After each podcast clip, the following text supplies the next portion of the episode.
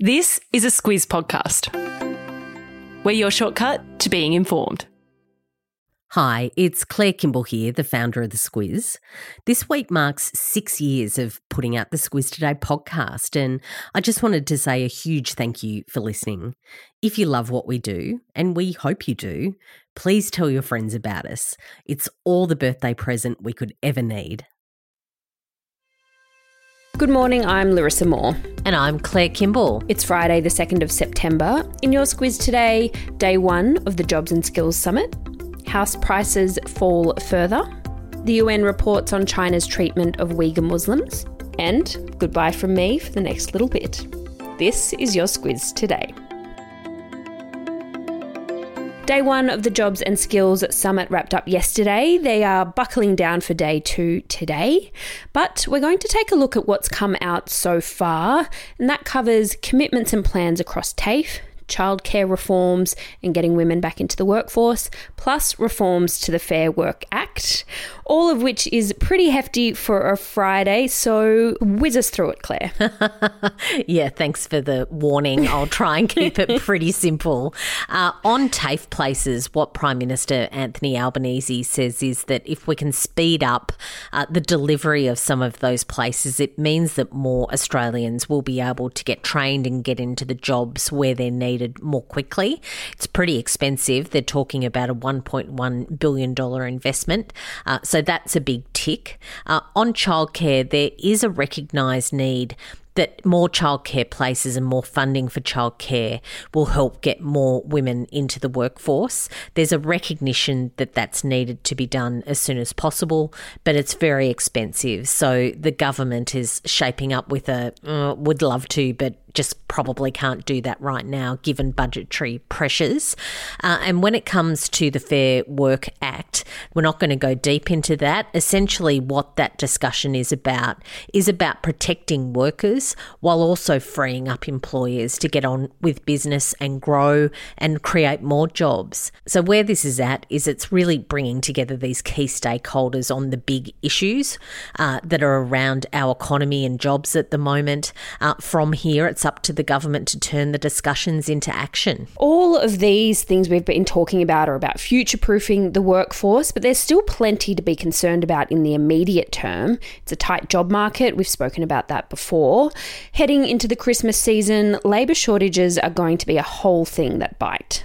Yeah, and remember last Christmas, Larissa, there was a lot of talk about uh, getting your things in the mail really early before Christmas uh, because Australia Post was going to have this really big crunch. And we're at that point again for this year's Christmas. Australia Post is really worried about making sure they're able to deliver, uh, but also the retailers who are in stiff competition for staff uh, with other retailers, with the hospitality industry, with tourism with the logistics and transport sector, uh, of course, because our economy is a little bit more open than it was this time last year. So, uh, lots of planning. Retailers are doing it quite differently, uh, but certainly it's one of those things to think about as we head towards the pointy end of the year. Can't think about Christmas in September, seems too far away, though apparently Christmas mince pies have been spotted on the shelves already. That's a whole other thing. A big story this week has, of course, been the guilty verdict in the Lynette Dawson murder trial. Chris Dawson's lawyer has confirmed that Dawson won't be applying for bail. No, and that's because there's some new requirements in New South Wales around applying for bail. New laws require convicted offenders to prove exceptional circumstances to be awarded bail ahead of sentencing. And what Chris Dawson's lawyer yesterday said is that he reckons that any application would be due doomed to fail, so they're not going to do that. What his lawyer also said was that he's still reading through that mega lengthy judgment um, to assess if there's a grounds for appeal. So there's still some more to come on this. Yeah, there sure is. His sentencing is also to happen. The date for that is set for the 11th of November. Heading into the weekend, and house prices is always a good topic of conversation that Australians love to get into.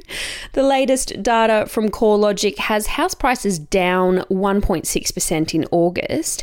That's the biggest national monthly decline since 1983. Yep, we're still in the phase of setting records, which we've really been in for the last couple of years. And this is just another one. What CoreLogic, who are the property analysts, say is that prices fell in every capital city except for Darwin in the month of August.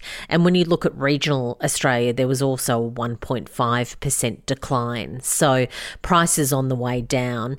Uh, what the experts say is that's really down to higher interest rates and also cost of living pressures. Further falls in the property market are expected if the RBA continues to raise interest rates. We will, of course, find out what they're planning to do on Tuesday.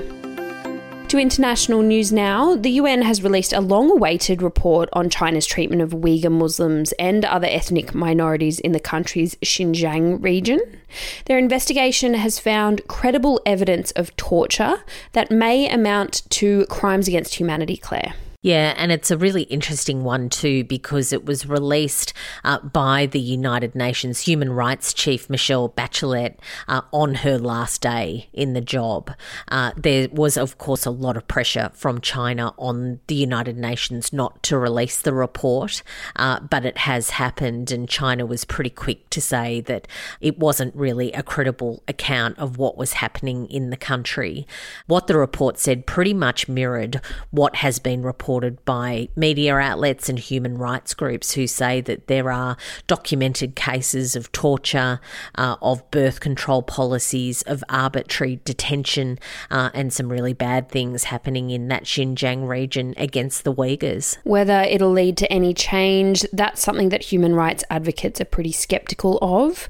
If you're not familiar with the plight of Uyghur Muslims, we have done a shortcut episode on it. In fact, it was one of the very first ones we did, but there's still plenty of really good background information in there. I'll pop the link to that one in your episode notes. A message now from our podcast partner, Sunbeam. With so many unhealthy snacks on offer, it can be hard to find something to keep your kids satisfied and happy. Sunbeam's dried fruit and cheese chilled snacks contain only real fruit and real cheese, with no artificial colours or flavours. And they're a great source of calcium. It's a snack you can feel good about giving them while you're on the go. Pick up a pack today in the dairy fridge at your local Woolworths, Coles, or independent retailer. Now, when it comes to small talk, I'm the kind of person that's probably more likely to try and avoid it than to dive right into a bit of idle chit chat. But a new study reckons that just four minutes of small talk a day could drastically improve your social game. Yeah, what this report from the University of Warwick says is that uh, when they looked at a study group, uh, they divided about 338 participants into pairs and then divided them into two groups. Uh, the group that were forced to have a four minute conversation by text message, uh, they had a much better result than those who had zero interaction. Uh, the results being that they were able to really sort of predict what the other person was feeling and thinking. They could connect a lot better. Uh, and what the researchers say is that actually being in tune with people is really good for all sorts of reasons. And you know what? That's why we bring you these quirky news stories, these studies, these reports, so that your small talk can really fire. That's what we're here for. Friday Lites, Claire, and there's a definite spring barbecue feel to your recipe recommendation this week. Yep, there sure is. I was at a mate's place last weekend. Uh, they served up some grilled corn with miso mayo. Uh, I'm not really much of a miso user, but I've well and truly stocked up because I've made this corn a couple of times this week uh, since having it there. It's an absolute flavour bomb. Highly recommend. Um, while we're on the spring theme, if you're feeling the urge to do a bit of spring cleaning, a bit of decluttering, We've got a link to a great article on tackling it. I'll pop it in your episode notes and the recipe as well. It is, of course, in the Friday Lites section of the Squiz Today email. Squiz the day or across the weekend, Claire, what's on the cards? Oh, Larissa, I could go on and on about all the great tennis that's on and everything that's happening with sport over the weekend. We've got the uh, Matildas, we've got cricket, we've got all sorts of things. Uh, but really, what I'm doing today is marking your last day with us before you go off and have bub number two. I know. I can't avoid mentioning it any longer. This is my last podcast, as Kate said yesterday. I am off to have a baby, so we'll be on maternity leave for the next little bit. But the very lovely Siobhan will be stepping up to the mic. You'll all get a chance to meet her on Monday. Kate's on shortcuts, of course, so it's all happening.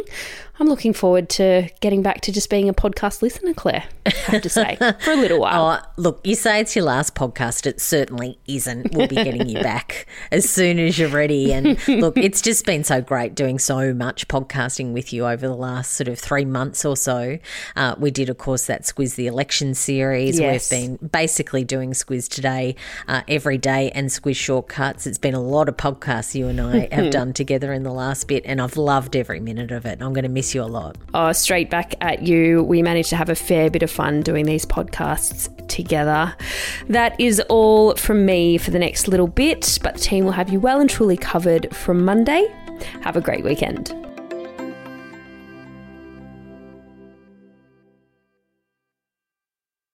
G'day, Kate Watson here. I'm the host of Weekly Wrap and News Club, a place for conversations about the news. It's budget week, so I'm here to tell you about our News Club episode from last week where Claire chatted with James Chessell. He's the former managing director of publishing at Nine Entertainment. He was also a staffer earlier in his career, so they have a good chat about how the budget sausage is made. Here's a small snippet.